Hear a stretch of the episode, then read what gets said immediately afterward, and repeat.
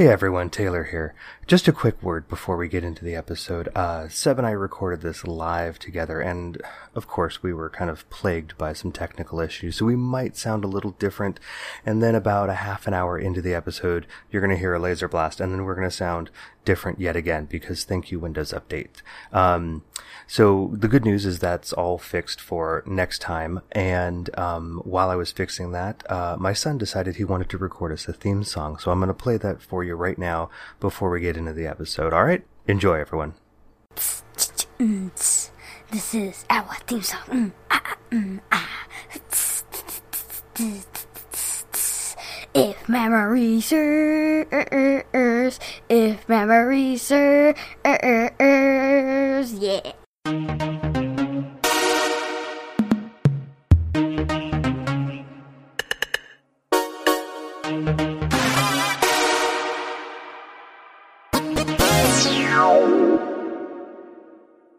Welcome to Night of the Living Geeks. If you geek out over it, we've got a podcast for it.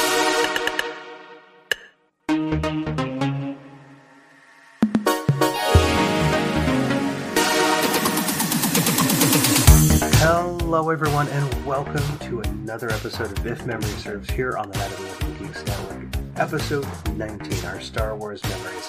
I'm Taylor, and with me in a very special way this month, as we wander back through the hazy halls of our memories growing up in the Bay Area in the 80s and 90s, he's the Lando to my Han. It's my brother Seb live and in studio. what is happening, Seb? Hi, ladies and gentlemen, and hi, Taylor. Hey. Uh, it's amazing. I mean, this is the first episode that we've recorded in person. Yeah. I'm really excited. This is Yeah. really fun. Sitting across the very small TV tray from you in our makeshift studio. Well, the, your studio layout is very interesting. It's much different than what I imagined at home, what it would look like. So It this is pretty exciting. Far less professional, I'm sure. Well, there's definitely a lot of tchotchkes on your desk. This is pretty oh, exciting. that's just typical me.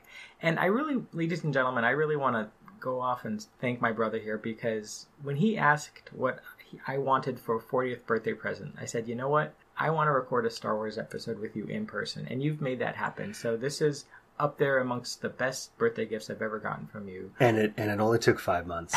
we got there though. Ah, Definitely. Well, why don't we take a moment and talk about what has been going on? Previously on Previously on Previously on If memory serves. So we just we just had uh, Amber's uh, half sister out staying with us for a couple of weeks, and uh, uh, I had previously told you um, that uh, she was interested in listening to our podcasts and stuff, and um, she was listening to them on the drive out.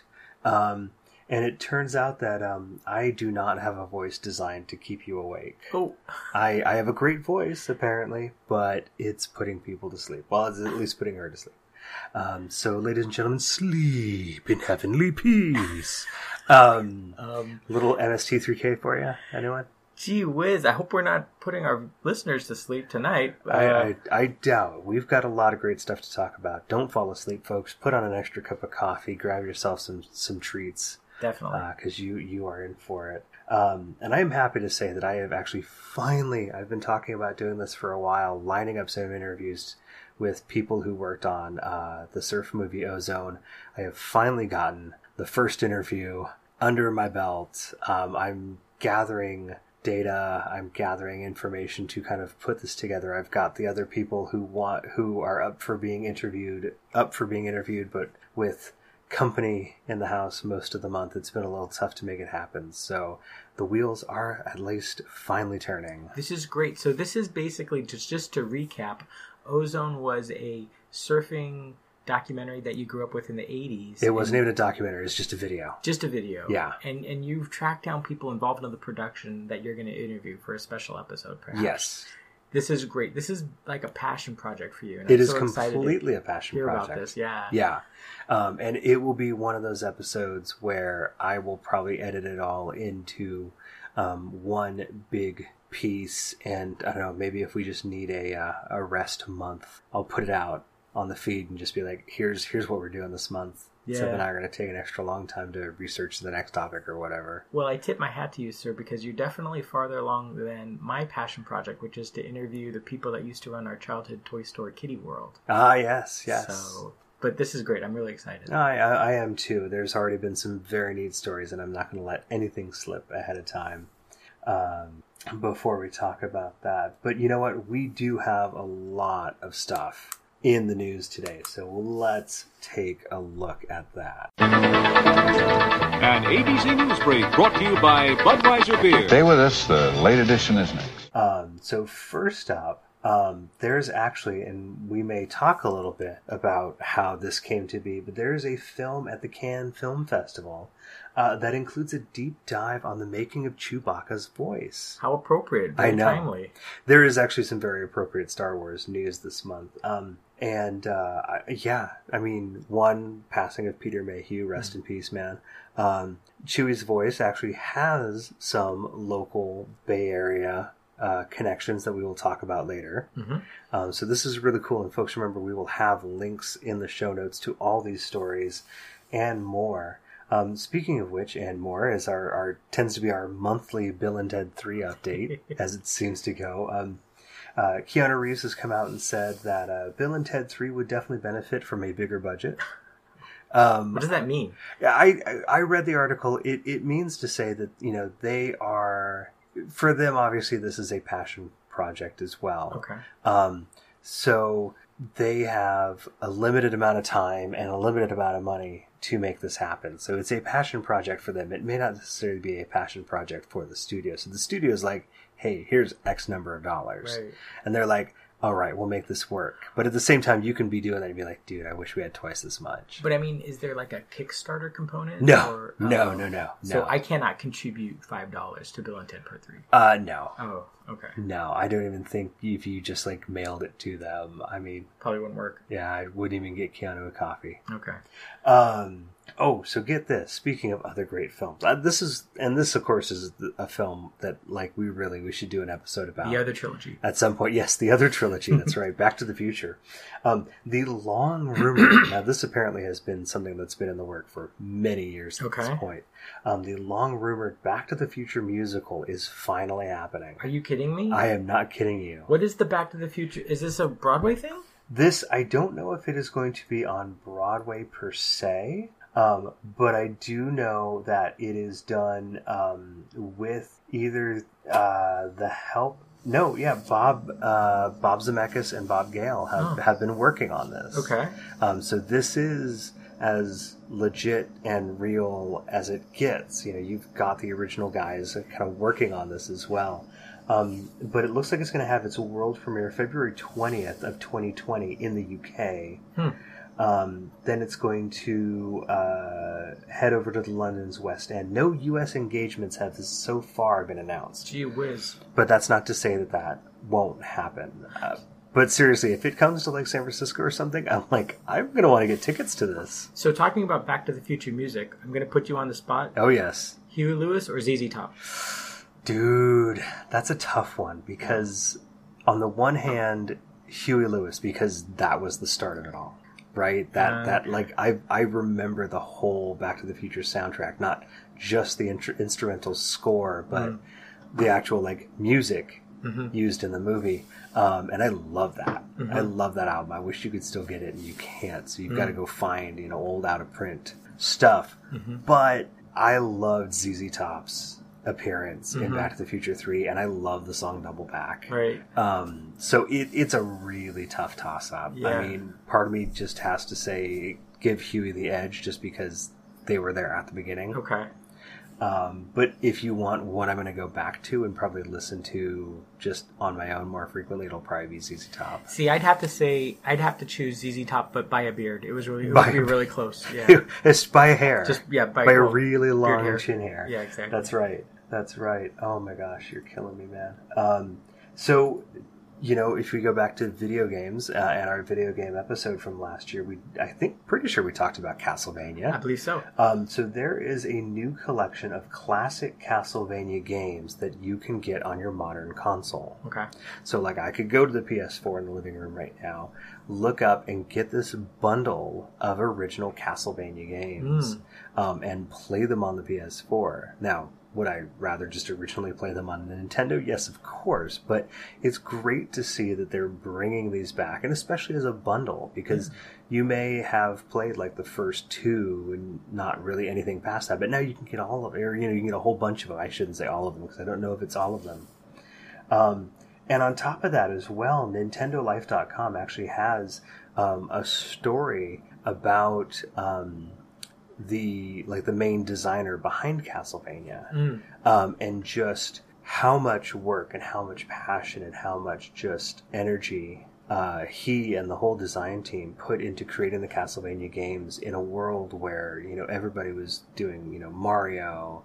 Um, and I think at one point they were talking about just how much how much budget they were giving to like Teenage Mutant Ninja Turtles instead of uh, uh, to their game. Okay. Um, and so what they were able to produce some amazing games um, when they kind of had um, what the corporate deck stacked against them. Okay. Uh, it's it's it's kind of touching. It's kind of sad, and it kind of makes you appreciate them a bit more. So it's a very interesting read. Huh. Um, now, lastly, tonight in our news, I say tonight, and this tonight lasts an entire month because we only record once a month. Oh boy.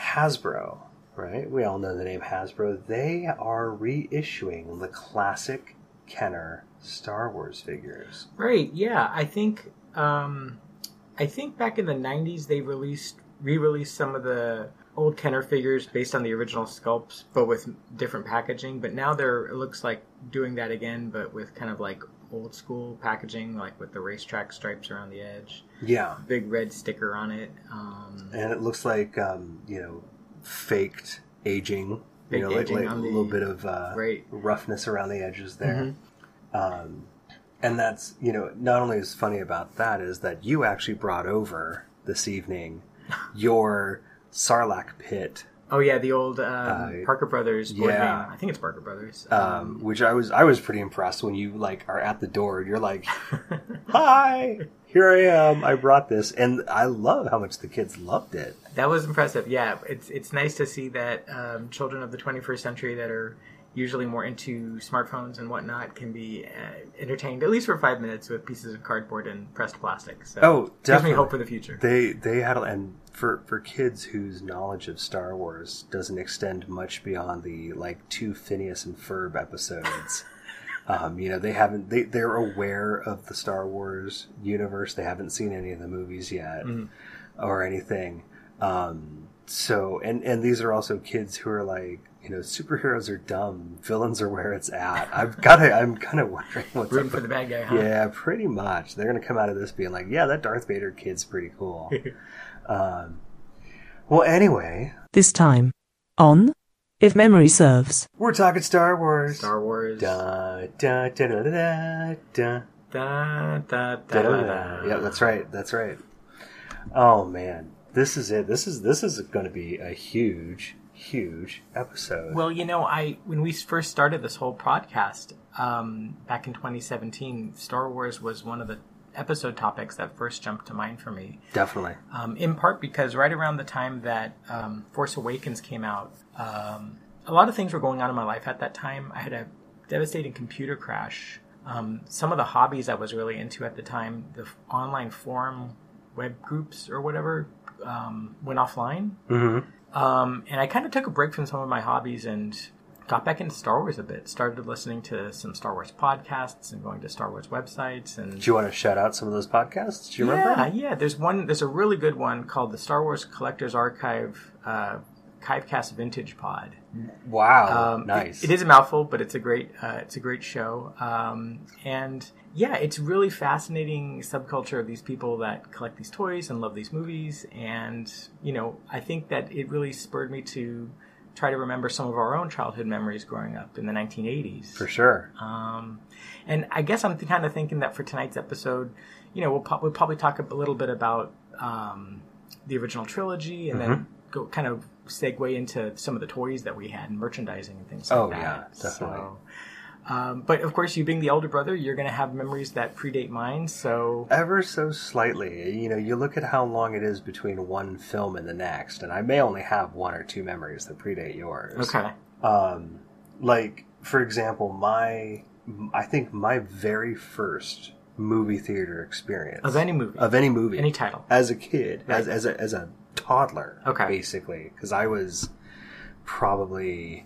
three and a half at best. in 1980. In yeah, when when uh, Empire Strikes Back came out, Okay. because I know all those dates were really recently. In fact, we're recording tonight on the day where both the original 1977 film and Return of the Jedi were both released. Oh, interesting. yes, they were both released May 25th Okay. uh, of their respective years, which, if I remember right, was 77 and 83. Um, so uh, all the synchronicities are, are working in our favor today. But yeah, here I am, three and a half years old, and mom and dad. And I've checked with mom, and she's like, that sounds pretty familiar. She doesn't have a super clear memory of it, but I have a really clear memory of being dragged as a little kid to go see Empire Strikes Back. And it had to have been pretty early in its release because the theater was packed. This Okay. is probably Century 21 or 22 um, down on Winchester. And by the time we got parked and got in there, the theater was full. I mean, literally full. Every seat. And and and, I, and if I remember right, the movie no, again, I'm three and a half. Right. So so there's your grain of salt, you know. But what I remember is that we were getting in a little late, like the movie had just started, Okay. And we're trying to find a seat, and all that's available is like right up in the front, Front Like, row. literally front row. Horrible seats. horrible seats. Because you know some people are like oh my god yes i want to be and i want to have it towering over me. When you're three and a half and you've got these battle scenes on hoth and you know you've got um, just all the blockbusterness that is star wars happening before your tiny little eyes and your tiny little head Yeah. um, it's overwhelming Mm. it's it's kind of terrifying Okay. um, but that is my um, not only earliest movie theater memory, and that is literally my earliest Star Wars memory. Probably one of my earliest memories, period, being three and a half. So you don't think that when you went into Empire, you had a um, pre like you didn't already see Star Wars by that time, and we're like, oh, I, I can't. No. I'm going to be excited Oh, to see what happens in the sequel. No. This was like just No, blank slate. This, this, I think, and and even the more that I think about it, I'm like, how does this make sense? Because you would have had a babysitter. yeah, where was I? I guess it must have in been at home. 1980, Yeah. you were alive. You were basically a year and a half Yeah. old. Mhm. Um, and for some reason, I went with mom and dad Mhm. at three and a half. Yeah. That, that something about that just doesn't make sense in my head. Like, why why didn't I have the babysitter too, and mom and dad just go off and enjoy the movie? Well, it's, it's kind of exciting because I, I, I did a little digging online, and it appears that um, you were right. It, it was premiered at the Century 21. Okay, Um, and just to give our listeners kind of a, a picture in their mind, um, the Century Theaters in San Jose um, on Winchester, uh, they, they were opened in the, the 1960s, and they had, of course, that kind of Cinerama bubble dome kind of architecture oh, design. just the best. And probably the one of the oddest things about the the Century Theaters in San Jose. Correct me if I'm wrong, but they're probably less than 50 feet away from a structure known as the Winchester Mystery House. Well, Century 23 is probably less than 50 feet away. I mean, Yeah. it's 21 and 22 were across the street, but still, I mean, within within you know walking distance. Within walking distance, you're you're basically a you know hundred plus room mansion allegedly built to house ghosts. Essentially, And Yes. Of course, everybody may or may not be familiar with the legend of Sarah Winchester, the heiress to the Winchester rifle fortune, and all the wackiness that kind of ensued. Yeah, but that's there's lots that they can look up online. But yes, basically, right in her backyard is a bunch of awesomely domed movie theaters. So this is great. So mom and dad are taking you to see Empire Strikes Back in a theater right next to a paranormal vortex, allegedly.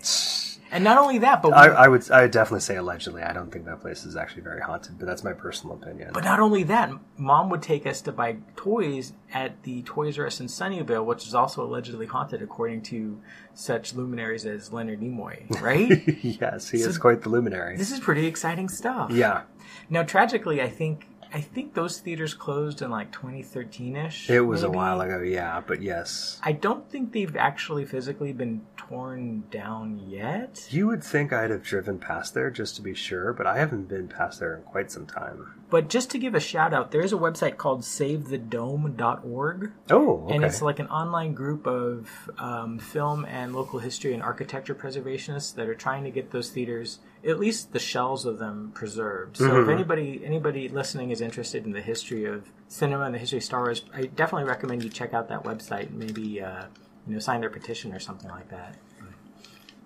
Definitely, I think that's a very valuable uh, uh, thing to do because that kind of architecture just is so worth saving. It's awesome stuff. Um, what's some of your earliest? Well, I definitely remember Jedi, um, and assuming that mom and dad took me to see uh, it in its first release rather than like a re-release the next year, um, I would have been four and a half years old. And pretty much the only memory I have is seeing is a memory of the lightsaber duel in the Emperor's throne room. Okay. But essentially, for me, my childhood memories growing up with Star Wars was more um, based upon um, the the television broadcasts of the original trilogy in the '80s and Sure. I guess the early '90s or whenever they stopped airing the original trilogy. Made you buy the- them on DVD with Right. all the, the add-ons that George Lucas kept, you know, Yeah, shoved yeah. his finger into. Um, I have feelings about that too, obviously. Well, we'll talk a little bit about that, I guess. Um, but of course, you know, as we talked a little bit about in our video game episode, one of my earliest uh, Star Wars memories was of playing the uh, sit-down cockpit version of the arcade game at uh, a local bodega about a block from our house. We called Little Store, which uh, I, oddly I, enough, I love that you call it a bodega. Well- you make it sound like we're we live in Brooklyn or something. I mean, it is kind of a you know, it's a liquor store. it's a corner market. It's a corner market. Thank you. Um, and of course, you know, uh, that experience of playing that game with you and the other neighborhood kids sitting around. Um, I was flying the cockpit, you know, Yep. flying my X-wing or Yep. whatever, and you know, screaming out like a little idiot kid, uh, like I was. And I think at one point I said, uh, you know, what do I do? Because I didn't know how to fly this thing. yeah. And it was at that point that um, Alec Guinness's pre-recorded voice kicked in and said, Use the force, Luke. which the timing was so good that it made all the little kids kind of like gasp and say, "Oh, we, we all oh. kind of lost our mind because it was the, the timing was just perfect as a response to you. It was as if the video game was talking to me. And to be honest, I've always had kind of a soft spot for Obi Wan Kenobi.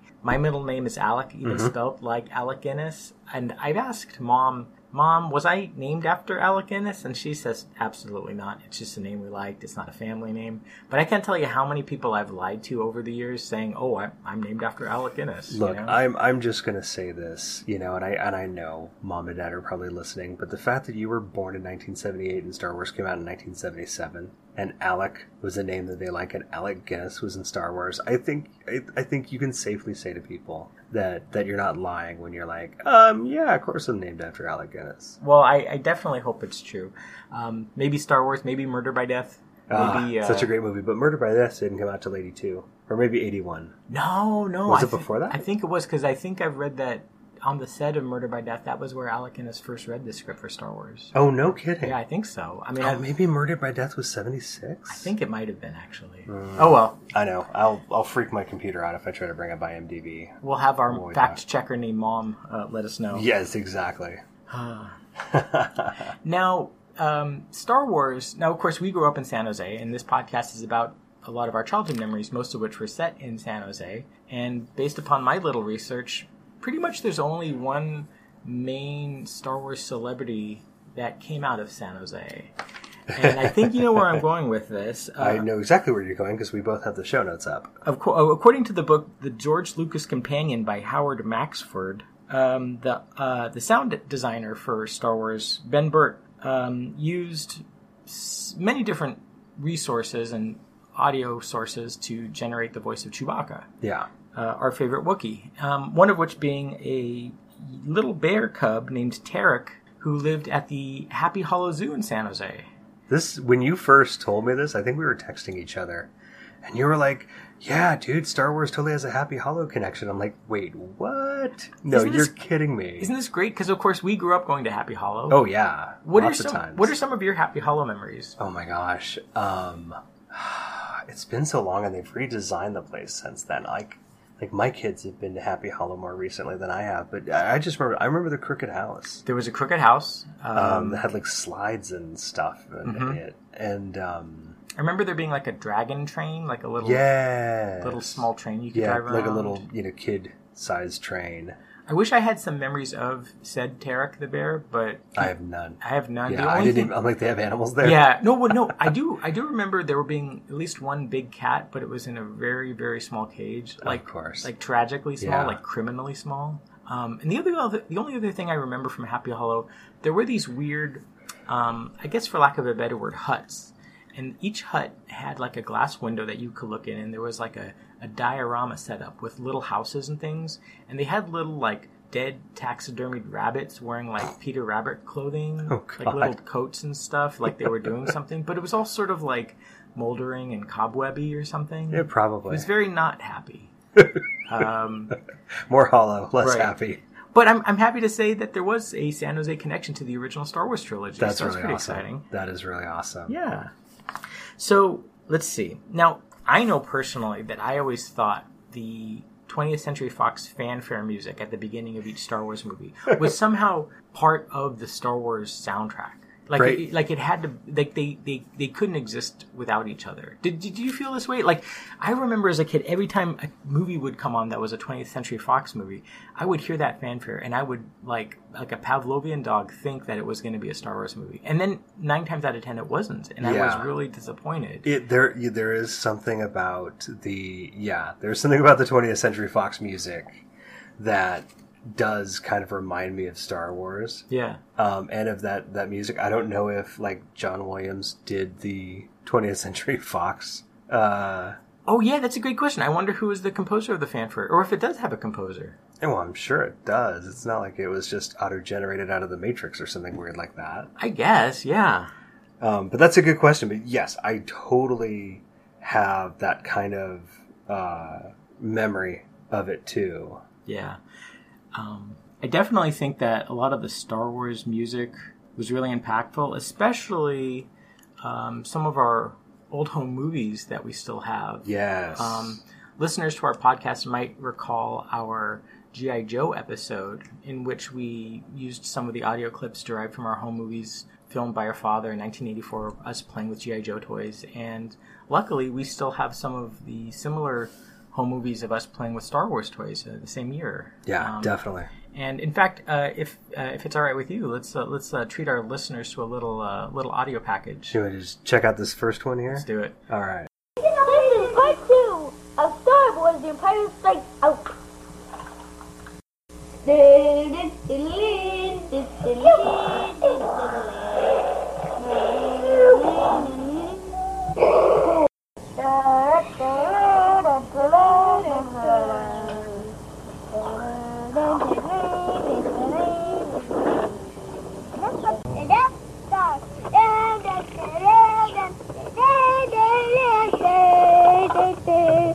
Okay. I need the voice. I need the voice. The voice. The voice will be with you. Go away. Why would the voice be not with you? Feel this. Dad, the Death Star. Where's the Death Star? Where's the Death Star? blew it up. Your voice at that age. Man, that Oh was man. You know, I just love how you called it The Empire Strikes Out, which I hope will be the, the title of tonight's episode, if that's all right with you. That I I'm okay with that. Did, is that, did you just make that up? Was that something that you saw somewhere on TV? You know what? If anything, that was probably Mad Magazine. Oh, that sounds about right. That seems like something that they would do, and I remember that at least I was. I think we both were pretty avid Mad Magazine readers. I know Dad was, for sure. Oh yeah, Dad was. I mean, I remember the first time I saw that he had one from like 1958. Mhm. Like it just blew my mind. I was like, "This has been around that long." but yeah, Empire Strikes Out. I'm pretty sure that was a Mad Magazine thing.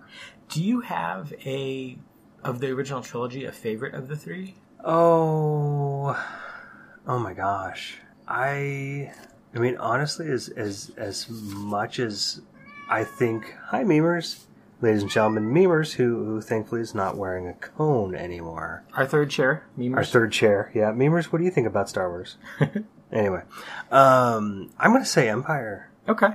Honestly, it, it it there's no doubt there's no denying the the impact and the um the legacy of of, of a New Hope. Um, but I I feel like Empire definitely does not suffer from the sophomore slump Okay. that a lot of sequels tend to run into.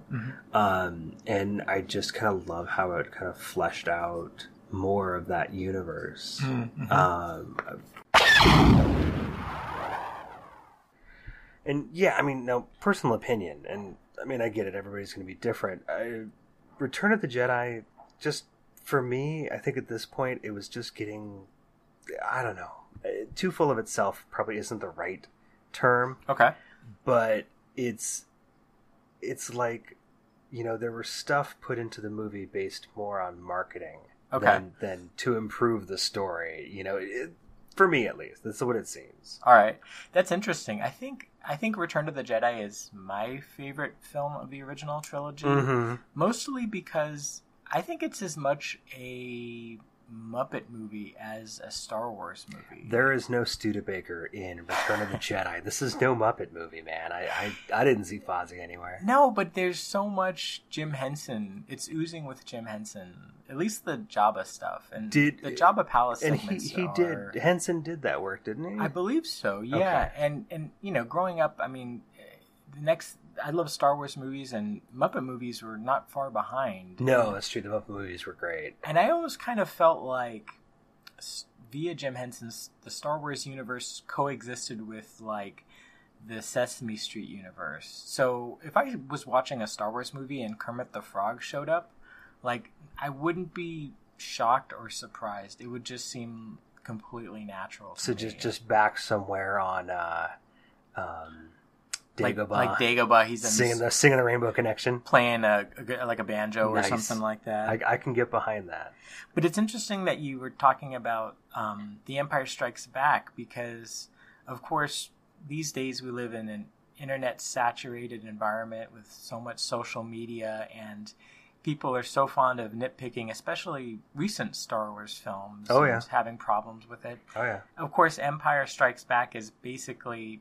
If you say that is your favorite Star Wars movie, I mean that's essentially bulletproof. Nobody can really argue with you. But I hope not. I mean, it, part of me feels like if The Empire Strikes Back was released at a time period where we had all of the social media that we have today, Mhm. there's so many things that people could, if they chose to have the nitpick mindset, just tear it apart over. I would never tear Empire Strikes Back apart. I love it. But let's look really quickly at a couple things about The Empire Strikes Back that if you really sit down and think about it and you want to, and you want to be in that mindset just don't make sense. Oh, okay. So the first thing I have on my list, TIE bombers. Remember the TIE fighters? Yes. There's a Empire Strikes Back like um, a version of a TIE fighter that drops little bombs. Which bombs dropping in space I'm totally on board with. I don't think physics works like that, but the thing is Not dropping. I mean, I don't. I've never heard anybody complaining about the tie bombers. Um, No. Do you remember the space worm in Empire Strikes Back? There's a huge asteroid that Han Solo parks the Millennium Falcon Oh, inside of yeah. to fix it. Yes. But it turns out they're actually inside a giant worm. Yeah. There's a part during that segment where they leave the spaceship to knock these weird little creatures off the Falcon that are like sucking the power cables. I think they're called mynocks. They look like big bats. Okay. and they they exit the falcon and they're like walking around and they're saying oh the ground doesn't feel like rock. There's a lot of moisture in here. This is kind of suspicious. And yet even as a little kid like that scene never made sense to me because they're basically wearing like um face masks. Like they're not wearing spacesuits. Yeah. it's like shouldn't this be the vacuum of space? Shouldn't they all be dead right now?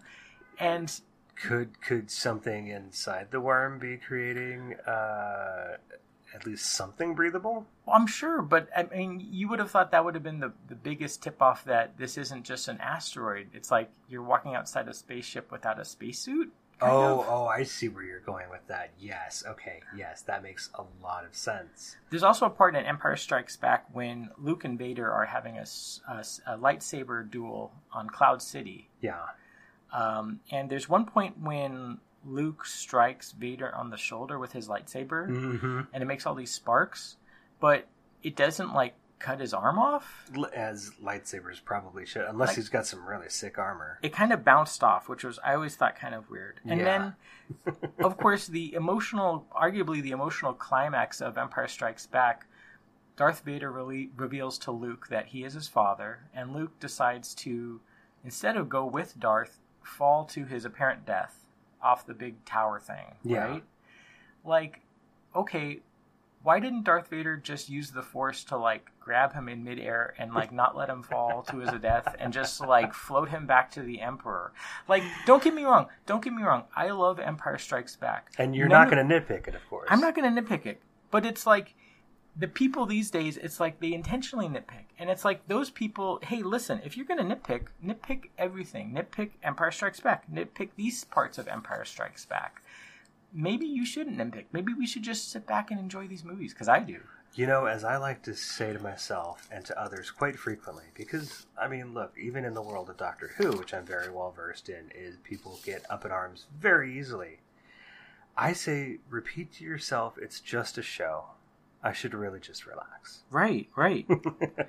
um, now, I do have to say that uh, one most of my childhood Star Wars memories. It's it's going to sound really weird, and I'm going to have to try to explain this. They're negative memories, and Okay. what do I mean by negative memories? I think it's easier as a to remember childhood memories that are somehow painful. Mhm.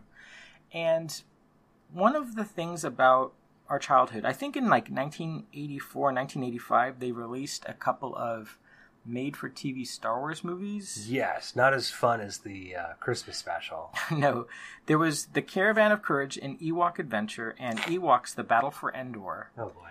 And I never saw these, but all the neighborhood kids did, and I Mhm. can distinctly remember as a kid the others talking about these films and in my mind, I didn't quite understand that these were kind of made for TV movies with Ewoks and Wilford Brimley and like Was he was he was he given the Ewoks diabetes? he was not giving the Ewoks diabetes. Okay, good. But at the same time, because they came out after Return of the Jedi, I thought that that meant these films were both released in the cinema and they were both sequels to Return of the Jedi that continued the the Skywalker saga. In in primarily Ewok form. I guess. And so it it was like a, it was like a gut punch. I was devastated. I was I felt that the world had conspired against me and mom and dad had failed to take me to the movies to see the next two Star Wars movies. And they had simply failed to turn on the NBC movie of the week. Yeah, and it's like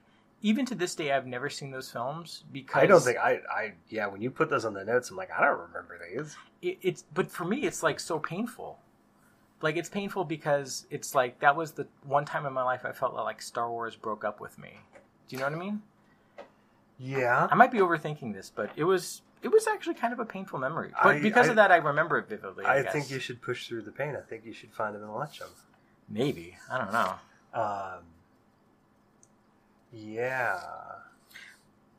But you know, it's interesting because you and Kobe a couple years ago gave me as a gift um, the what are called the despecialized editions of the original trilogy, um, lovingly put together by I think a gentleman from Central Europe named Harmy and many others, and they kind of took out all of the CGI special effects that Lucas added in the '90s. And I got to tell you, that's just such a great gift. It's like Good. it's it's like being able to how do I say this? It's like being able to read like like the the Bible in its original Greek or Hebrew. Like there's just something so refreshing Sure. about it, so direct and immediate about it. What was it, Aramaic or something? Yeah, and it's it's it's so great. Um, and a lot of people had a lot of obvious qualms with the special editions and Oh yeah. you know, uh, you know Han Solo not shooting first, all that kind of stuff. Han always shot first. But there's a, there's a couple things that for me I really miss about the original versions. Hmm. Um, there was I don't know if you remember this part, but in the original Star Wars, right after Luke destroys the Death Star, you know, he comes back in his X-wing. Yeah. He lands it. He gets out of the cockpit, and everybody's cheering. And he says something, and I could swear that he says Carrie, Carrie Fisher, right? Right. And of course, I read online that he claims that that's not what he said. It's not like he forgot that her character's name was Princess Leia and that he just called out Carrie. He was saying something else. But even as a little kid, I would have sworn he said Carrie. And I think that they definitely changed that in the special editions. That wouldn't surprise me if they did some ADR to Yeah. to redo that, or or you know, it's just one of the biggest Mandela effects ever. And there was a part in Return of the Jedi when the Emperor. I had to do a little digging for this because I, I knew what I was talking about, but I didn't know what it was. Right. There's something called. I guess people on the internet call it the Emperor's Slugs. I have And- a vague recollection of this. It's been a very long time since I've seen Jedi. Right. So apparently, they were animated blobs of black added over parts of the Emperor's hood during close ups to cover up smudges of his makeup that got on the fabric. But, like, I don't know about you, but when I was a kid, whenever I watched a cartoon show, like, let's say Scooby Doo, Yeah. let's say in the background of the shot or the scene, there was a bookcase and Shaggy was going to pick up a book. You could always kind of tell before they picked up the book that that book looked different because it was animated. It wasn't part of the background painting. Yes, you're and you always kind of like zoomed in on it and knew like something was going to happen there. That book was going to get Yep. picked up or something. And whenever I saw Return of the Jedi on television as a kid, I would see that little animated black blob on the face of the Emperor, and I would immediately say, "Oh, something's going to happen. There's going to be some sort of cartoon thing happening here." Yep. Shaggy's gonna pick it up. And... Yeah, and it just, I mean, it never did, but of course, you know, with the lovely, you know, effects of computers, you can digitally get in there and clean that up, and it looks Yeah. better, and it's not as obtrusive. And I guess from what I read, a lot of people on the internet find it horribly obtrusive, but as a kid, I loved it, and I don't see that anymore, and it kind of bums me out a little bit. Yeah, I mean, and, and I, I get that. I, I think we both can kind of appreciate this aesthetic of we don't want to see something that's perfectly flawless. Mhm. We we can appreciate the flaws that something has. Mhm, mhm. You know, um, I've got countless VW stories I could tell in that regard, but won't because that was a different episode. But I get what you're saying. Is is is you know seeing where they went in to hide these marks. It, it's Well, it's you- almost you're seeing you're seeing the filmmaking. You're seeing the art of the filmmaking rather than I just see this perfect image of right. Palpatine. And that that actually leads into another thing I wanted to mention that unfortunately I thought of too late to add to our show notes. But um, do you have any memory of from our childhood a lot of the amazing television documentaries that were produced that were like the behind the scenes or the making of Star Wars? I mean, there's there was there was one that was on PBS. I think it was a special episode of Nova where they did a lot. They showed a lot of the stop motion stuff that they did for Jedi, like the speeder bikes. You know that does ring a bell. And you know, just going on YouTube, I mean, there's so many great um, documentaries like that. Maybe hosted by Mark Hamill or something. Mhm. And I would love to see if they had. I would love a documentary about the Star Wars documentaries from the 70s and 80s. Like they're just so funky because you see like. Um, there's one where Carrie Fisher is like playing an arcade game, and there's one where like uh, Harrison Ford is on like a sailboat or something, and you Oh, know they're, nice. they're they're giving interviews and talking Yeah, about right, right, right. character and all their experiences, and it's just it's just such a fun, weird little thing. Um, it's pretty exciting. I, I love, I, I really do love behind the scenes stuff. Some of the, the more recent Blu-ray uh, uh, seasons of Doctor Who that have been released, classic Doctor Who, have had some excellent behind the scenes stuff. So yeah, any, any anything like that, Star Wars, or anything else that, that we love and we, we remember really well.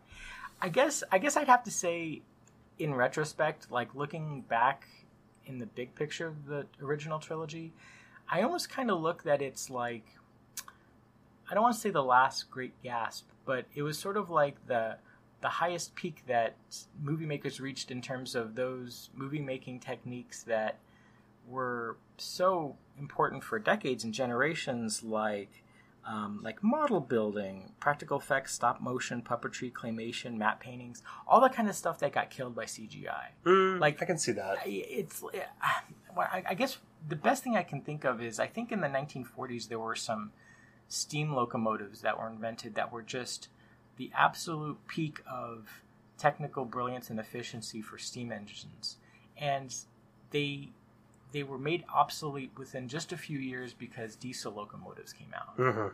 And you know, diesel locomotives they're they're easier, they're cleaner, they're cheaper, they're faster, but you know they don't have the romance of the steam engines. Yeah, know? and it is. It's it's it's that romance yeah. aspect that that we kind of glom onto in our nostalgia.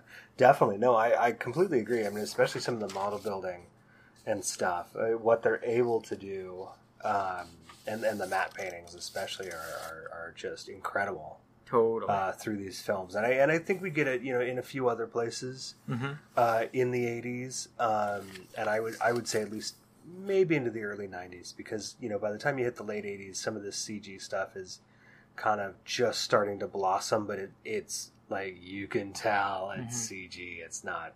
Yeah. It's not like we've got today where we've got like motion capture and you Right. know oh, we're taking you know older Carrie Fisher and making her look younger. We're completely recreating Peter Cushing as uh, Grand Moff Tarkin and, Mm-hmm. Right. and this completely crazy stuff that you would never think possible thirty years ago.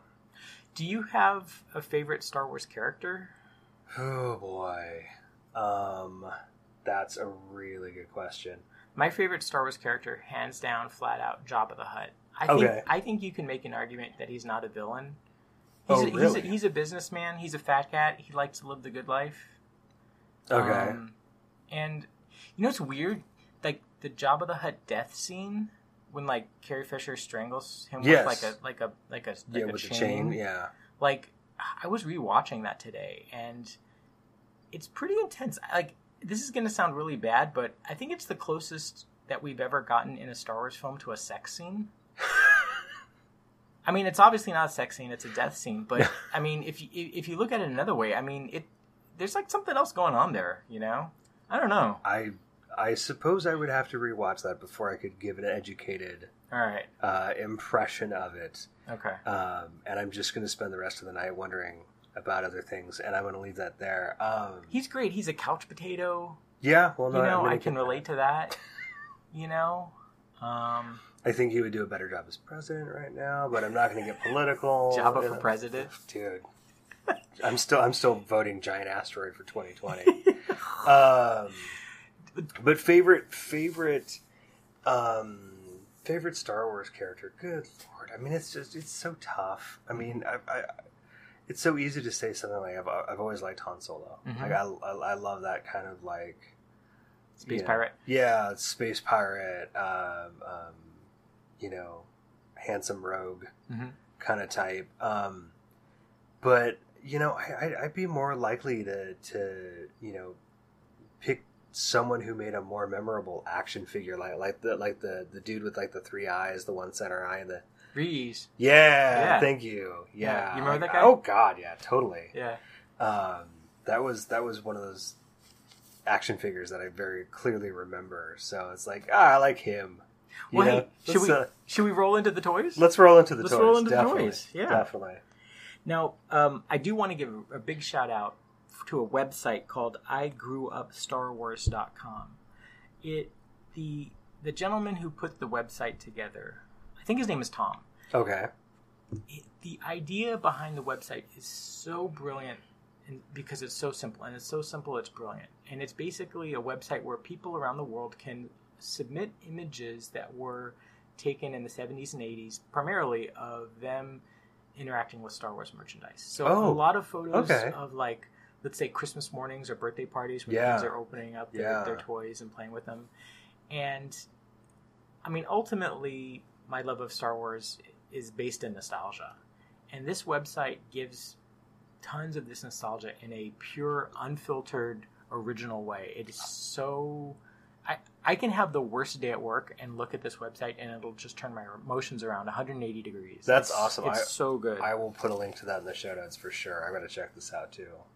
Now, um, do you have any particular childhood Star Wars toy memories that jump off? Oh yeah. Um, I mean, I remember stuff like having like um, the big the AT-AT.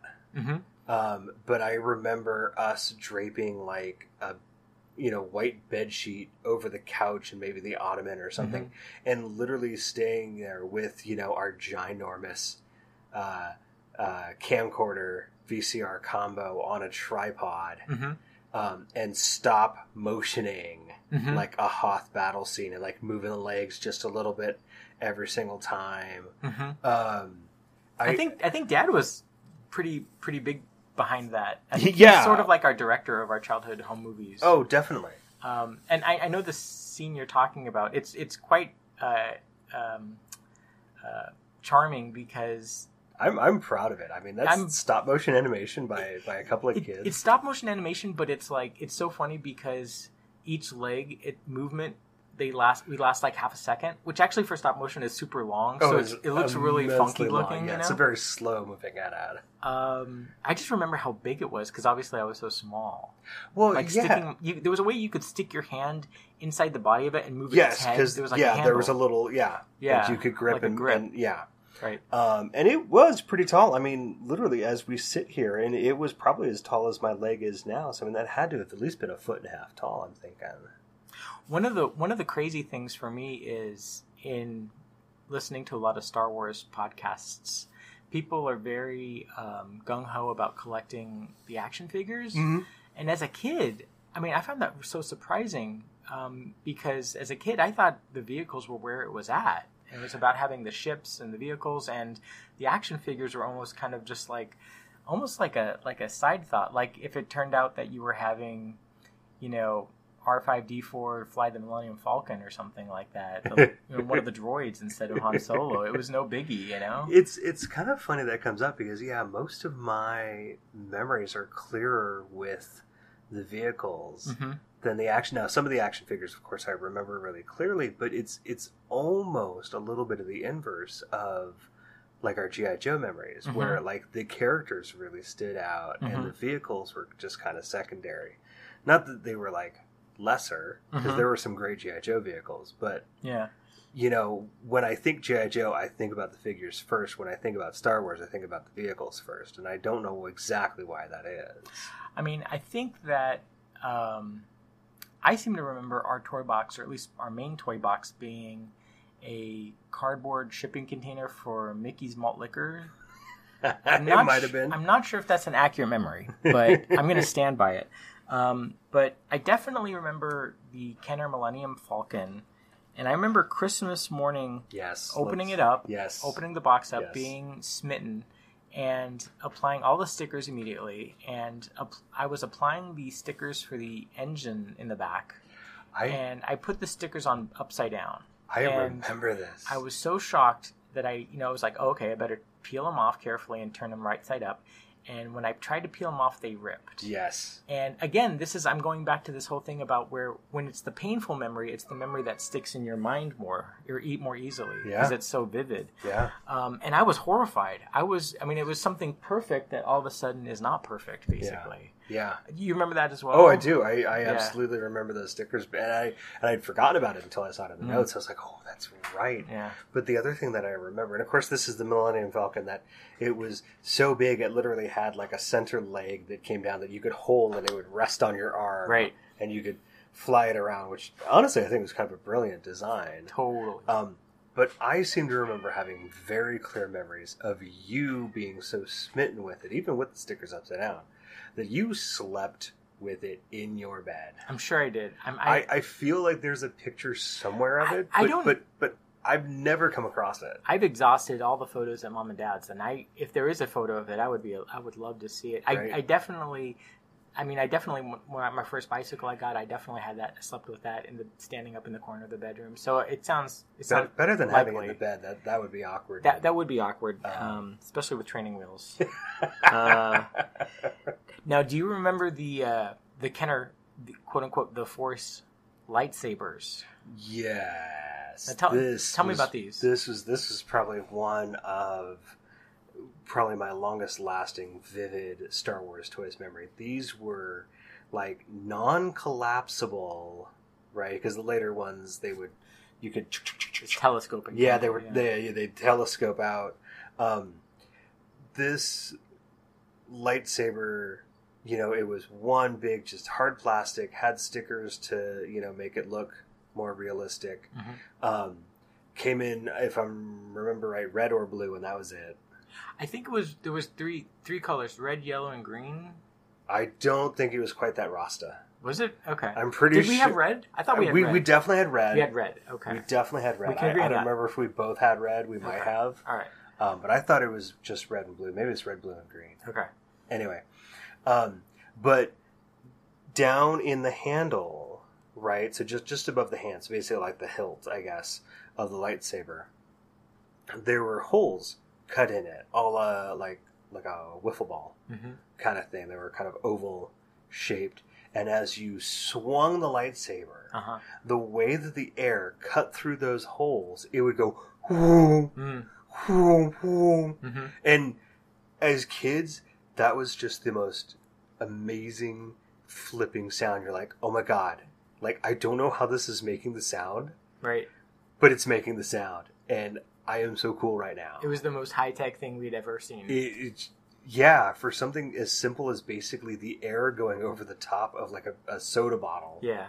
because that's all this was. you know, um, it was it was endless, endless Now, fun. my memory, tell me if I'm right. My memory was we got these, or at least we had them Christmas at Grandma and Grandpa's place in Sunnyvale. Probably, Okay. All right. Probably. I don't have like a clear memory of like opening Like it when up and where? Yeah, Okay. I don't. Um, but being Christmas, I wouldn't be in the least bit surprised. I'm amazed that we. I mean, maybe we did break stuff. I mean, we must have been like bulls in a china shop with those things. It must have been outdoor only toys. I would think. I'm I'm pretty sure it was, and and you know, I mean, for the most part at that age, we were kind of outdoor kids. Mm. More, you know, we hadn't been completely sucked into like video games and Nickelodeon and stuff just yet. yeah. Um, so yeah, I'm pretty sure front yard, backyard. You know, if it was in the house a little bit, Mhm. it probably wasn't for very long before it was like, get out, get out with those things. Oh wait, I just had a brain flash. I just Oh, had a memory. Uh-oh. So that going back to the Falcon for a minute, I have this super strong memory of being a little kid, going into toy stores or I think more like D and J hobby shop, Okay. and I would see they used to have these Return of the Jedi model kits, and the boxes were like a shiny silver color, and I would see them on the shelf. And I would think that they were going to be like the Kenner toys, and I'd get excited and I'd go pick it up, and then I would realize that it's not actually a toy, but it's the model kit. And Okay. which is you know nothing against model kits, but as a little kid, I didn't have the, you know the um, the self control to sit down and actually put a model together. I wanted you know the Kenner toy just to bust out of the box and start playing with it. Um, and I think uh, yeah, that's that's the one. I'm I'm bringing up some images right here Yeah, of MPC right. That's brand. Yeah, that's the one. And I can remember even like it felt like years after the Kenner stuff left the shelves, I would still see those silver boxes. Oh, that wouldn't surprise me one bit. I On the mean, shelves. the the stuff that would stick around in terms of model kits that you could get. You know, even stuff that you see still see today in model shops. It's like But it was like it was a, it was a, it was such a negative reaction to seeing like even even now just looking at that screen on the computer, like I'm having a negative visceral reaction because I'm remembering how much I would be disappointed that I wasn't holding the box for a Kenner toy, but for Wow. like a boring model that Ertl brand take forever to put together, and then you couldn't really play with it. You just didn't look at it right because because it's so it's, fragile. it's a you know? model. Yeah. yeah, yeah, It's obviously the, the the Kenner stuff made more for kids. right. These MPC models made more for adults who want to like show off their model making skills. Totally. Um, now, when I say MTV 7, I'm thinking of the seventh MTV channel that The we seventh had on- MTV on, seven. yeah, Right. right. And they only played polka music. yes, Right. MTV polka. That's Right, right. That right. was the best. So, a- apparently, now, um, you know, not very familiar with the name, but um, this was one of the, I guess they're called mini rigs. But in terms of looking at old pictures, oh, memories galore come flooding. Yes, same. This was a weird little car thing that we never saw in the movies, as far as I, I can don't remember. remember it from the movies. No. But it looked like a weird steamroller, Yep. and the axe. You, it's going to be difficult to difficult to explain this verbally, but I, it was almost like the axles were on springs, and you could push it down, and it would become a lowrider s- steamroller. Yes. You know, does that? Yeah, kinda- no, it completely. I it, you do a good job. It's it's they're they're they're hinged, so you put downward pressure on the toy, and it would flatten out. Maybe I guess you've got to go under a low bridge or or something, I mean, I think of all or my you roll into certain neighborhoods. roll and in you certain wanna- I don't know. neighborhoods. It, it was it was definitely I think my only Star Wars toy vehicle that was like a car rather than a ship or a airplane. Uh, Yeah, And, I can see that um, or an AT-AT, something that walked. And Right. It was definitely my ride. Like when I, you know, have to like, you know, give up my Saturn because it won't like drive anymore. Like I want that thing. Oh, that's boy. big- I want to be. That's don't- how I want to be rolling. I don't think it'll be faster than your Saturn. That's that's all I'm saying. But you remember that thing? Oh, I totally remember. You it. remember? Oh yeah, very very clearly. That's great. Very clearly. That's awesome. Um, tell me, tell me about the B-wing fighter because you've got quite the memory on that one. Yeah, I mean, we first of all we had tons of these toys, so I mean, we can't talk about all of them tonight. No, we'd be no, here till we're midnight. kind of picking our highlights right now. Um, but the B Wing fighter has a special place in my heart because, um, as listeners to our podcast may remember, um, we don't have a lot of our childhood things anymore. What we do have is mainly because of your brilliance in terms of you were smart enough to grab onto it and hold it, like the Nintendo stuff, for instance. Oh yeah, yeah. Um, and I think most people, you know, the, the, the, the, the joke is, oh, my mother threw away all my comic books, yada, yada, yada. Right. When I was a little kid, it was all about me. There were like points in my life as a little kid when I would have these like periodic purges. And I would like, okay, you know, there's no room left in the toy box, there's no room left in the closet. We're going to dump all this stuff. You know, and I was the person that was mom and dad, I think if I hadn't been so uptight, we'd still have all this stuff floating around the house. I, I'll look. I'll Um, put it this way. I mean, I don't know if you've seen Parents' Room lately, but boy, I wish he had your your, your genes for that because trying to get him to purchase. Ugh. anyway, to make a long story short, as a as a kid, there was a point in our our childhood when and this was probably mid '80s, late '80s, when I convinced mom and dad to rent a, a dumpster, and we were tossing tons of stuff.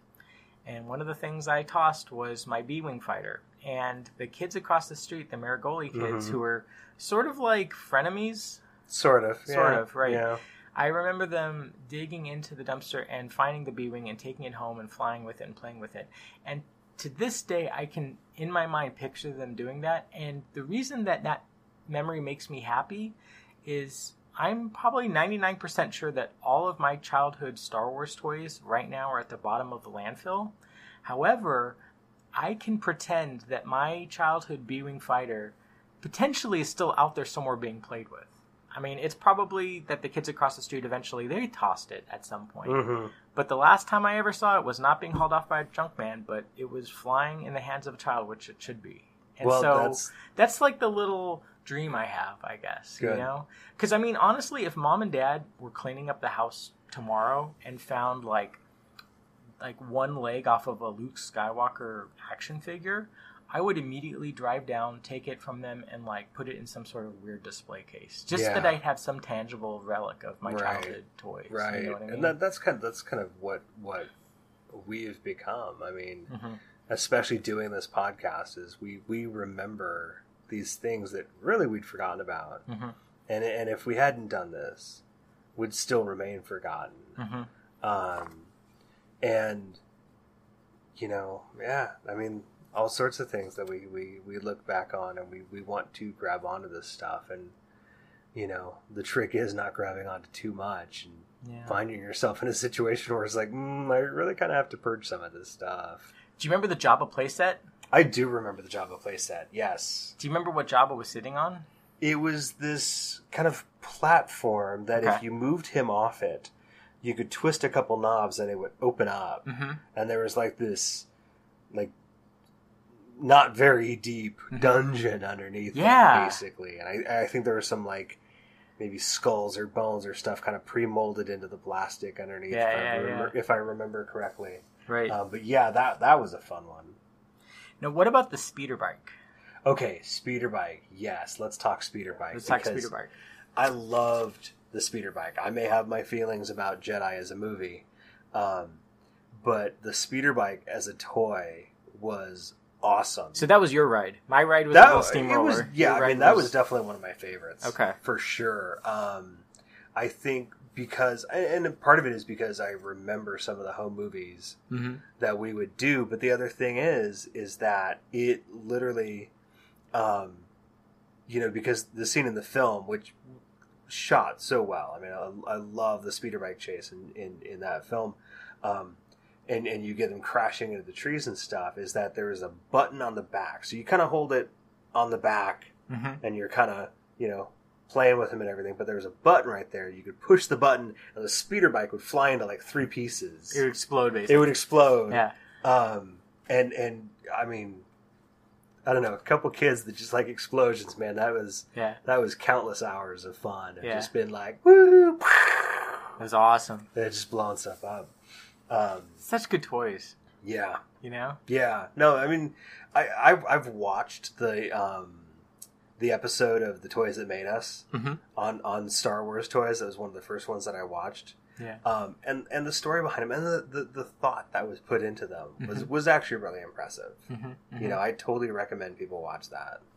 Do you have any memories or flashbacks of any of the individual action figures, Star Wars action figures that we had? Um, boy, other than Mhm. Um, who I remember very clearly Mhm. having the action figure of.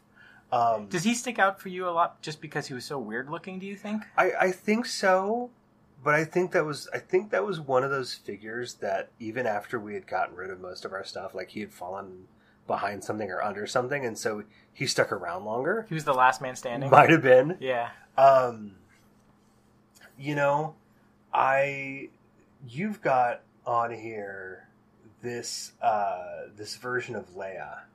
Yeah, Leia Boushh. Yeah, that's the uh, version of Leia when essentially she's in Return of the Jedi and she's sneaking into Jabba's palace pretending to have captured um, Chewbacca. yeah, Um, she has a weird helmet on. she's um, looking kind of bounty hunter-ish. She's a bounty hunter. She has a thermal detonator, like a hand grenade, that she uses to kind of blackmail Jabba into some more cash. yeah, I loved that figure. I think I loved it so much because you could take the helmet on and off. okay.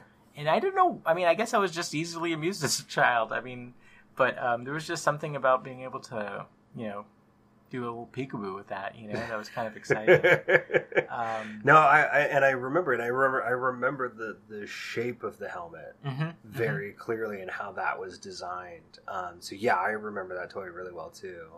I had a real affinity for the um, the Tusken Raider, the Sand Person action figure. Yes. Which oh we- yeah. You know, viewers or listeners will remember from Love the Sand people. the first Star Wars movie. In fact, uh, let's take a trip back to 1984 and listen to a really quick little audio uh, uh, recording of me doing an impersonation of a sand person. yeah, this is good.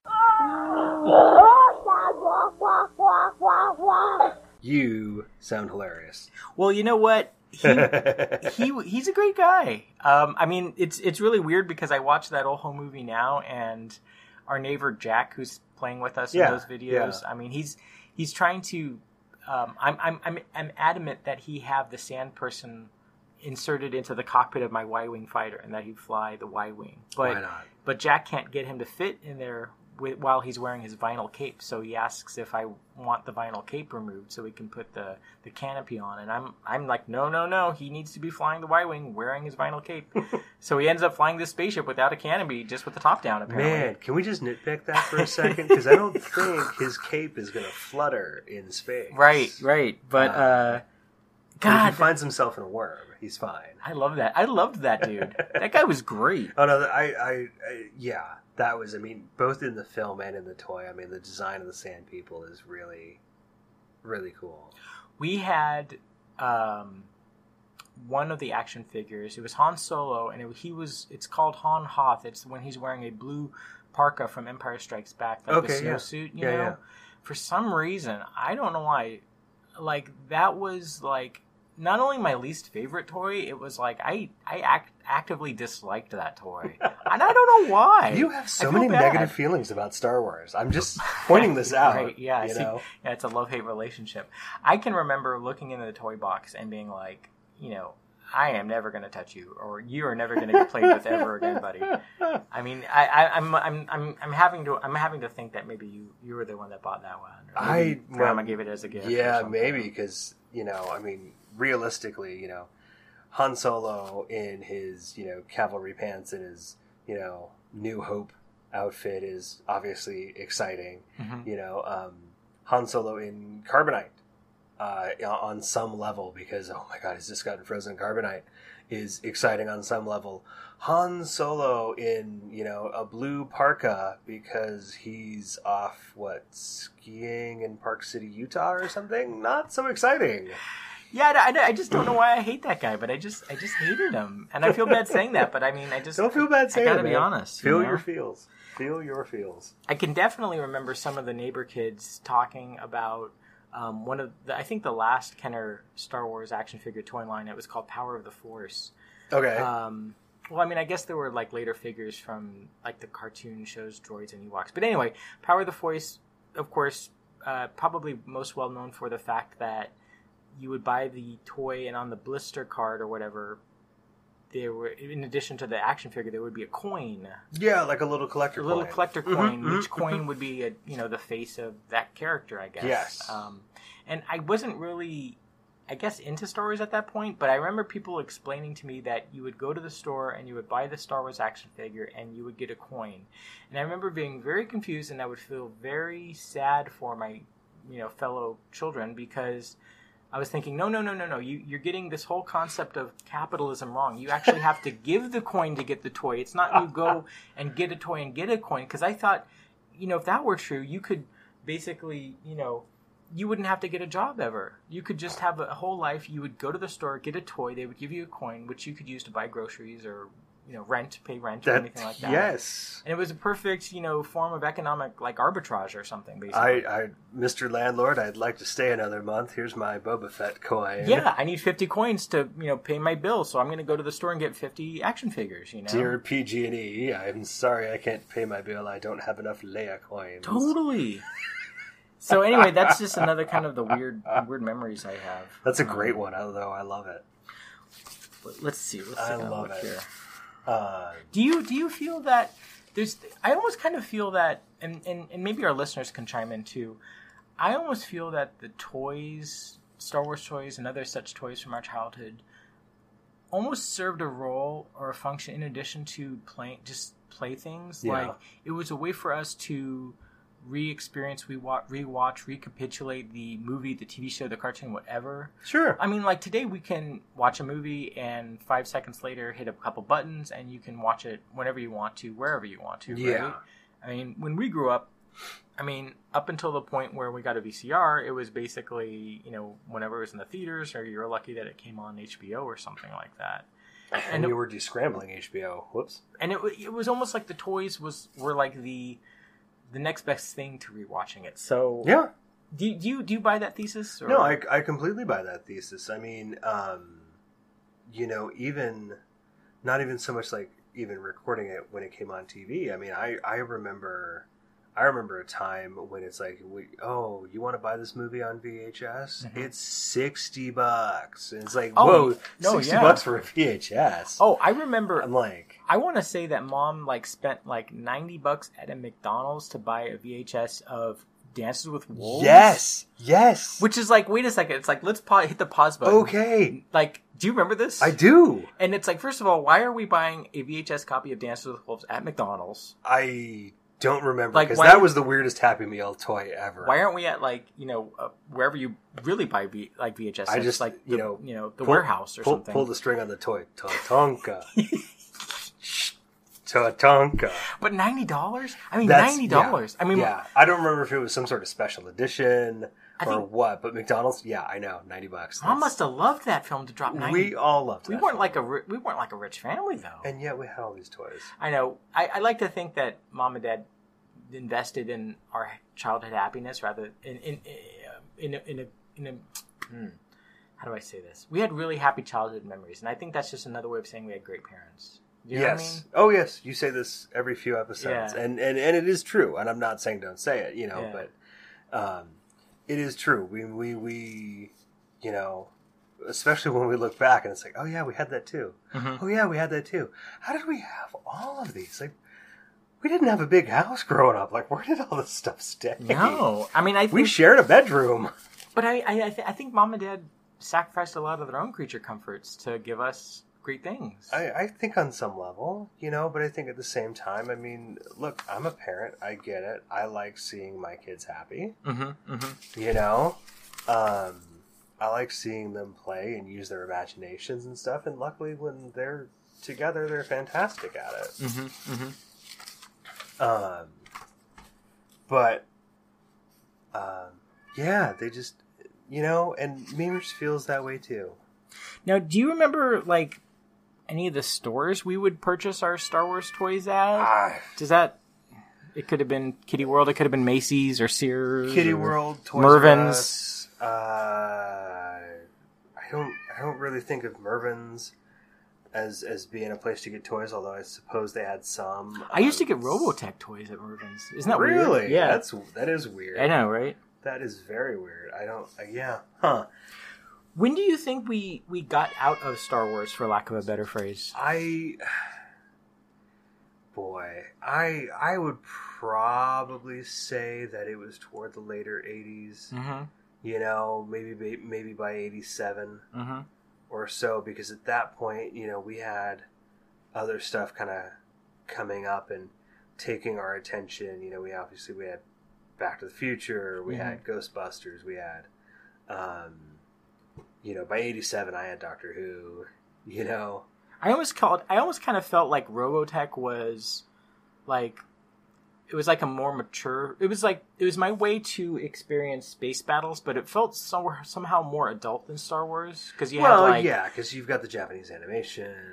yeah, and you had Uh, like you know maybe the characters were dealing with more adult issues. Yeah, I mean, there, there there was definitely, um, and I, it's, I know this isn't true of, of all anime, and there are some that are, are you know grittier still than than Robotech. Mm-hmm. Um, but yeah, there there there was an aspect of it that certainly was. It was grounded more toward our present day. Mm-hmm. You know, Star Wars is that classic in a galaxy far, far away.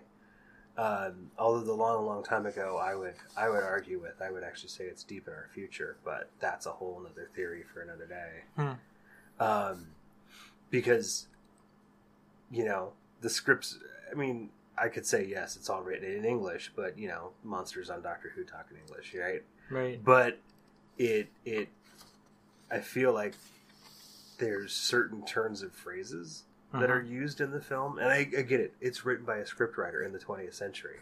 Mm-hmm. You know, you can work long and hard to make sure that no turns of phrase that that would be familiar to someone in the 20th century are used. But there's stuff that they, and I can't think of an example, of course, right now. But you know, there's stuff that gets said where it's like, well, no, wait a second, why would you use that Mhm. phrase? Like this, this can't be a long time ago. Mm. I'm like, no, no, no, no, no. This is deep in human future, Hmm. and you've just forgotten Mhm. Earth.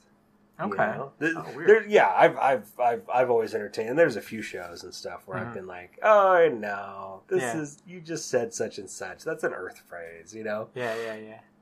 But that's that's I have I have I don't deep dive on this. I don't you know Yeah. you know Well, it's, really. the, it's the nitpick thing. It's like it is. It's the nitpick thing, but it's like it's like here's my head canon Yeah. for for for the Star Wars universe. It's Yeah. actually deep in human future, not deep in Wow. deep in the universe's past. And these people all just look human. Yeah, it's almost like a Planet of the Apes kind kind of thing. They think they're in like one place, but they're really in another place almost. Uh, no, I mean, I still think that it's it's you know humanity has gone to the stars, but they are so far out in the stars, and they are so far out in the future that they have forgotten. Oh, so you think that Luke Skywalker is biologically a human being and not like an alien?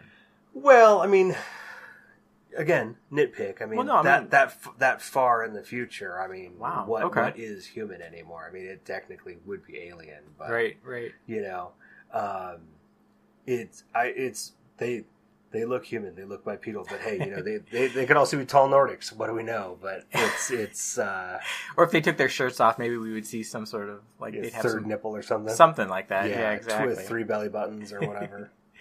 You know, I, I think it was 2013 when there was a special traveling exhibition of Star Wars models and props that came to San Jose. uh, it sounds about right. I think it was 2013. And we went, all of us went on my, my birthday. It was the day after Christmas. Yeah, yeah, yeah, yeah. And We came down and brought Perrin and and there was there, it, it was great. I mean, it wasn't great that I think Perrin got a little frightened by Jawas. he.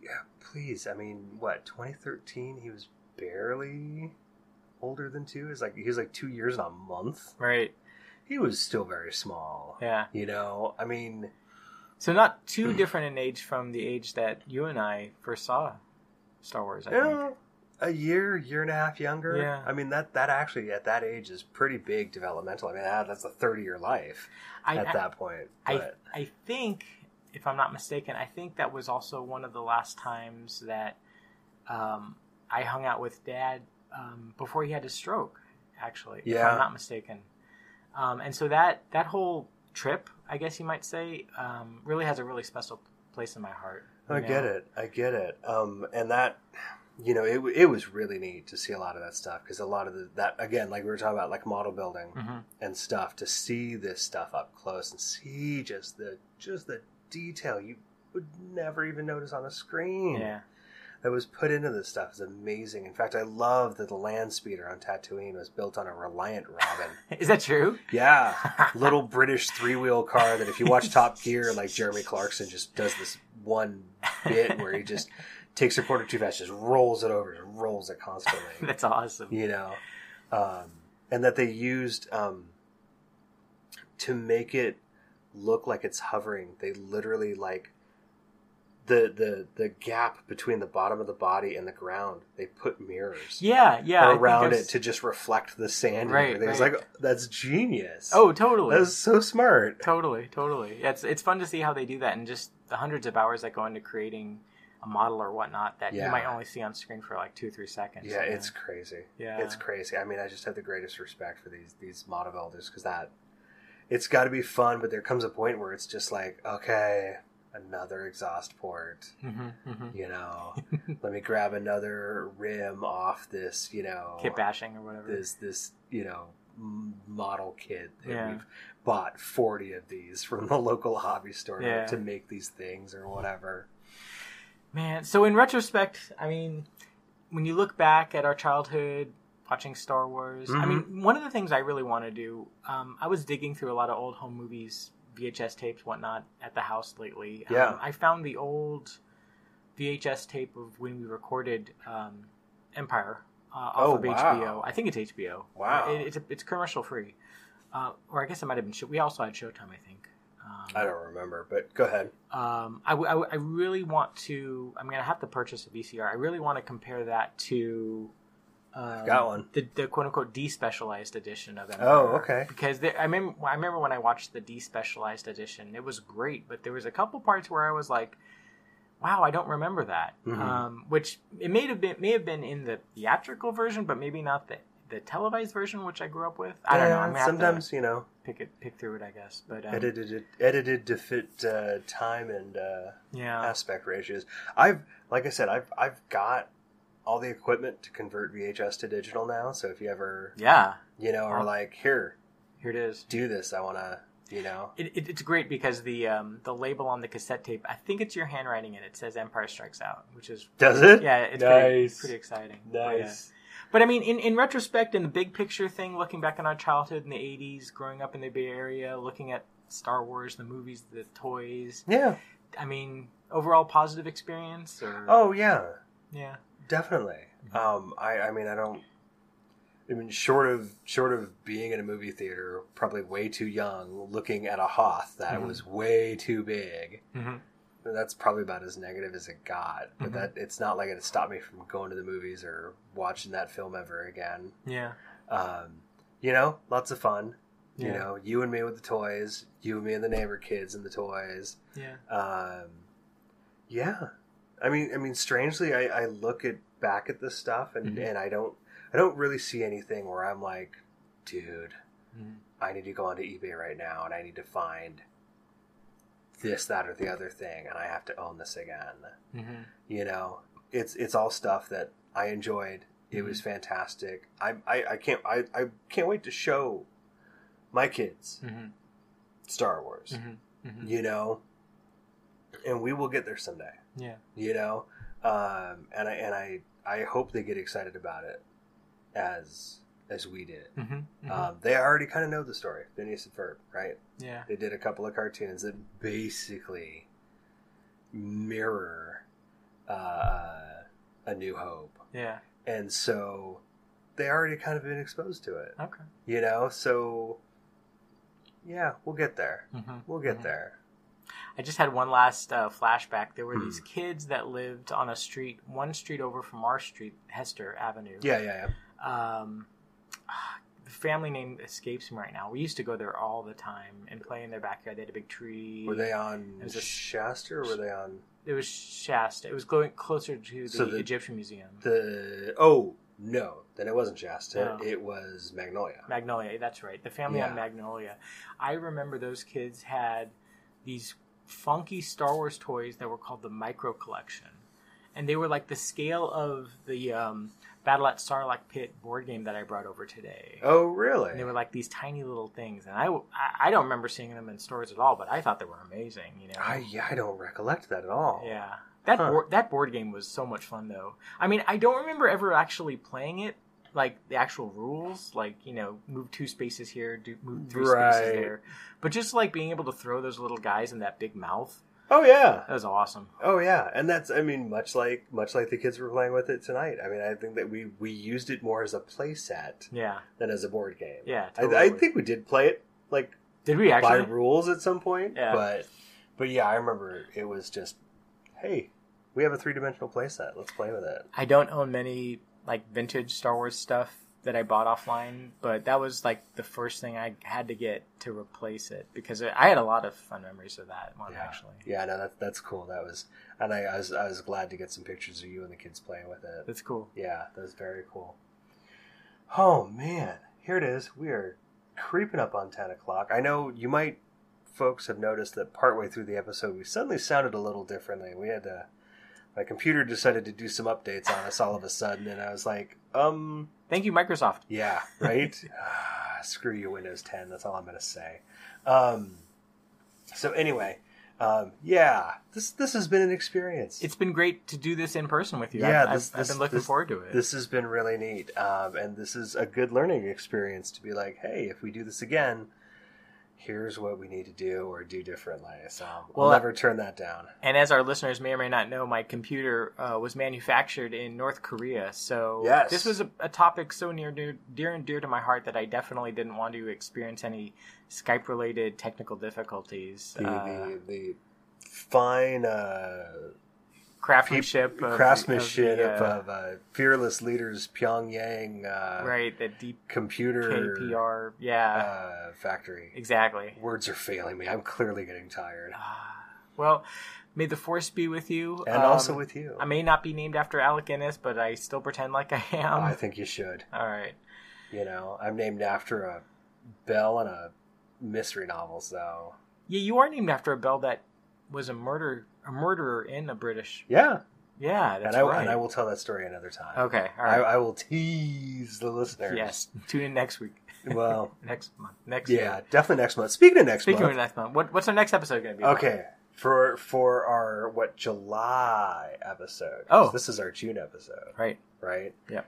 I'm so thrown off. Summer's almost here, right? And uh, so we we're going to talk about some of our favorite food places to eat, uh, restaurants, uh, different things that you could get. Yeah, restaurants from our childhood that maybe no longer exist, maybe favorite foods that are no longer produced. Um, I hope you're hungry, folks, because it's going to be a feast. That's right. That's right. We are taking a trip to. Fl- oh no, I'm not going to go there. I'm sorry. Guy Fieri is great for some mindless, you know, Friday night. I don't really want to think, but I want the TV on. But man, Are there Guy Fieri action figures? Are they three and three quarter inch? I Are they Ooh. articulated? Oh my god! So so wait. So we're we're talking. We're gonna have like we're gonna throw Guy Fieri into the Sarlacc pit. Well, I don't know. I, I'm kind of okay with that. well, I mean, I just wonder about these things. I mean, I I think I think there's if- action figures for things I never thought of. Oh yeah, I'm sure somewhere there are like some insane clown posse juggalo action figures that you could very easily, with a little bit of model paint, turn into Guy Fieri. You think that's the closest? Uh, That's probably the easiest custom- way to go. customized- but, you know, there's probably great. Now you know what Rule Thirty Four. If you can think it, the internet probably has it. I'm gonna go look later for a Guy Fieri action figure. That's all I ask. I know what you're getting for your 41st birthday. Thank you. anyway, yes, join us in July when we start talking about food. I promise no Camaros, no backwards wearing sunglasses, no frosted tips, no flip flops in the kitchen. What an idiot sometimes. Um, great places he goes to. You know, there's it's. I've got a list of places I'd love to visit someday, but uh, not with him. Anyway, you can like us on Facebook, follow us on Twitter if you dare at Memory Serves Pod. You can follow me on Twitter at Blue Box UFO, and you can follow Seb at Clan McMuffin. Ah, yeah. Um, subscribe to us on iTunes, Stitcher, wherever you consume consume podcasts. Don't concern podcasts. We're okay. Please consume them. Uh, just search up If Memory Serves. We're also on Spotify. Please, wherever you listen to us, uh, rate and review us. I actually looked on Stitcher. Nobody's reviewed us. We have no stars, but not because people are giving us zero stars. People just haven't given us any stars yet. So please, at least go to Stitcher because I don't have iTunes. I'm not going to go looking there. I know. Um, and I tell you what, if you if you rate and review us, especially on Stitcher, because at least that one I can look at. Maybe Seb can look at iTunes. I'm Okay. not sure. Um, we will read out your review. Yeah. On the podcast. Let's do it. Uh, we will definitely do that. So also subscribe to us on SoundCloud. SoundCloud. Oh boy, SoundCloud.com slash uh, at the NOTLG. Uh, you'll get a feed of all the podcasts on the network. Also, please check out notlg.spreadshirt.com and get yourself one of our sweet If Memory Serves shirt, which I am thrilled to see Seb sporting. Oh yeah, live and in person. Very comfortable. Very, very comfortable. Um, Patreon.com slash NOTLG. If you can help to uh, uh, help us out financially, we appreciate it. I know we are still working on getting some uh, some rewards out for you guys. There's been a little just hiccup in uh, in the lives of NOTLG management. No, it's nothing bad. It's nothing bad. It's just man, life Life happens. life happens and podcasts keep going and you know being on spotify is not free so we got to make that happen anyway morgan willis does our music you can check him out on facebook twitter soundcloud just search him up i know on twitter he's morgan willis 82 i think everywhere else he's just morgan willis fantastic stuff that is it for june we're gonna go jump into our mtv7 and roll on out of here, bumping some tunes. We're gonna roll down to the donut wheel in Livermore and This grab sounds like a some plan. Uh, grab some donuts. Well, folks, uh, may the force be with you. And we will talk to you next time. See ya. Bye bye.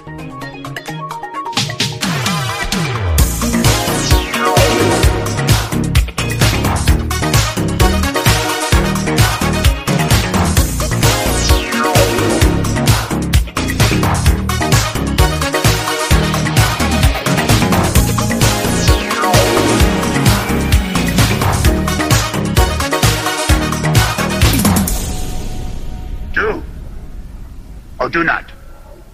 There is no try.